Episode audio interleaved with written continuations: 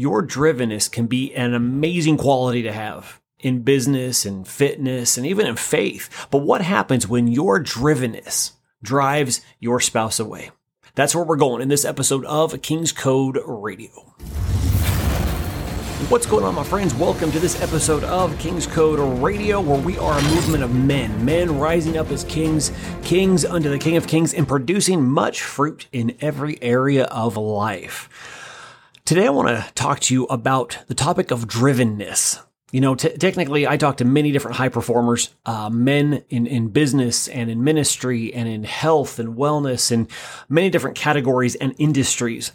And, you know, drivenness is usually something that is respected and praised amongst other high achievers. Uh, and it can be a great, great, great quality to have. But what happens if your drivenness actually drives your wife away? And I've had multiple conversations uh, over the last few weeks, a few months past year, uh, but really even in the recent weeks with many different high achievers um, that have done and are doing great things in in business and in ministry and in their fitness journeys and and all of that. Um, I mean, you, you look at them and go, man, they got it going on, right? I've had many different uh, conversations with high achievers that have a very unique thing in common. Uh, actually, two things. One being they're married and their spouse, their wife, is not necessarily a high achiever. Uh, they're not necessarily of the growth mindset, and it's caused conflicts in the marriage. And then I've talked to others that their drivenness has literally driven their wife away. And for whatever reason, usually, there's usually a little bit more to the story, but their drivenness has driven their spouse away or caused their wife to kick them out of the house and they're left in a place of, of being a high performer and used to winning and used to getting results. And now all of a sudden, uh, the, the main thing that has not necessarily been one of the main things, uh, now becomes a place where their life is crumbling.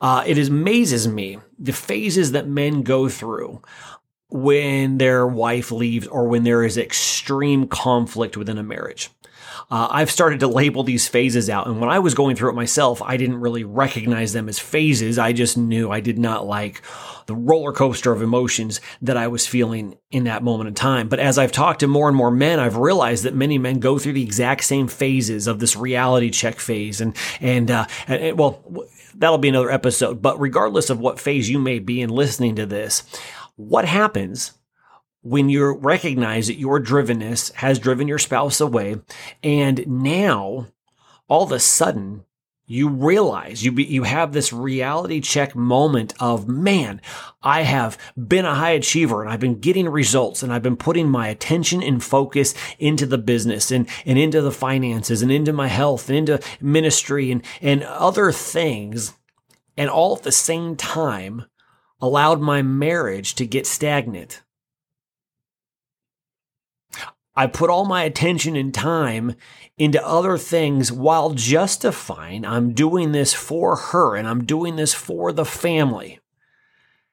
And yet, as we're telling ourselves that story to justify all the time and attention and focus that we're putting into these other things, our marriage disintegrates. Or, very best, just becomes stagnant. What do you do? When you get that reality check, things get brought into perspective rather quickly and you realize and recognize that your attention and time has not been on your wife.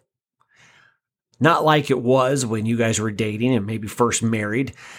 Suddenly, attentions, your attention specifically, has shifted and changed. And yes, you've justified it. And yes, you've said, hey, this is why and all of that. And, and it was probably true. But here's the thing as I believe it's Danny Johnson has said, what you feed flourishes and what you focus on is what grows. What you neglect will die. And so it is so important to stop being such a two dimensional man in the sense of we're all focused on one, two, maybe three things and yet everything else is falling apart. And then when that thing falls apart, all of a sudden now we're putting our time and attention on that. And then this other thing that was really good now is falling apart. And we have this continuous cycle throughout life where there's always something falling apart. And that is why inside of the King's Code, we teach more of a four dimensional style living where we break life up into our four quadrants and learn the frameworks of actually depositing and growing each one of those quadrants on a daily basis. That way, what you feed and what you're focusing on flourishes because you have strategically uh, set it up to where you can focus and deposit every day rather than allowing days and weeks and months to go by and then getting to a, such a bad place where now your wife has said, I'm done. I had a, um, a neighbor uh, recently, or is actually not even recently, it, it, they're going through the heat of it right now. And I've spent, been spending uh, a good chunk of time each evening going over to their, their house and um, really kind of walking him through some steps uh, and, and just through advice and counsel and, and prayer, um, allowing God to really minister to him. And it's one of those things where a lot of the guys that I'm talking with that are high achievers, whether they're entrepreneurs or high achieving salesmen, whatever it might be, they all come back to this place of realization of that their drivenness, their attention, their focus has gone to other things. That they've settled for a good marriage or they've settled for an okay marriage. And somehow we tell ourselves that, hey, it'll get better later on. Uh, once we make it to the next goal, once we hit the next target, then things will get better. And then it never does. And so I bring all of this up because you might be in that place of recognizing that you are a driven individual and that your focus or your attention uh, has not necessarily been on your wife. Now, I hope for many of you, you are in a place where you can come to this realization before it's too late and before your wife has left or before things get real bad because it's easier to fix. When it gets to the point where your wife has left, things become much harder to fix. But that is why it's so stinking important to check yourselves. And I want this episode, as quick as it is, to be a reality check for you. To take a moment and examine where's my focus and time and attention going? When was the last time I took my wife out on a date? When was the last time that I just sat down and talked with her?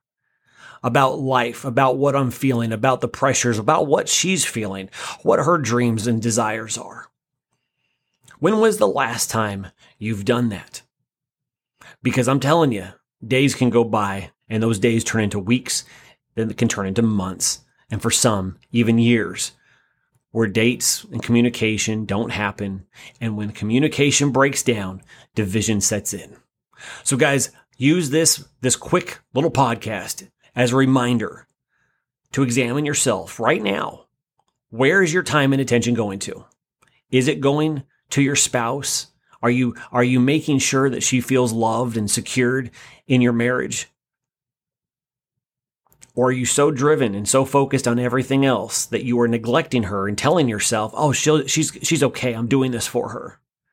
Now we could say all of this all over again and put that focus on your kids and the outcome could be the same. So take a moment when it comes to your family quadrant, and those of you that have gone through different experiences inside of the King's Code, you know exactly what I'm talking about. Inside of your family quadrant, where is your time and attention going? Because what you feed flourishes, and what you neglect dies. Food for thought, guys. Until next time, see you in the next episode. All right, guys, I hope that was some good food for thought for you. Um, definitely take the time to think about it. Don't let distractions set in. Take some time, use that drivenness, use that focus to focus on the right things and examine yourself real quick to see where your time and attention is going.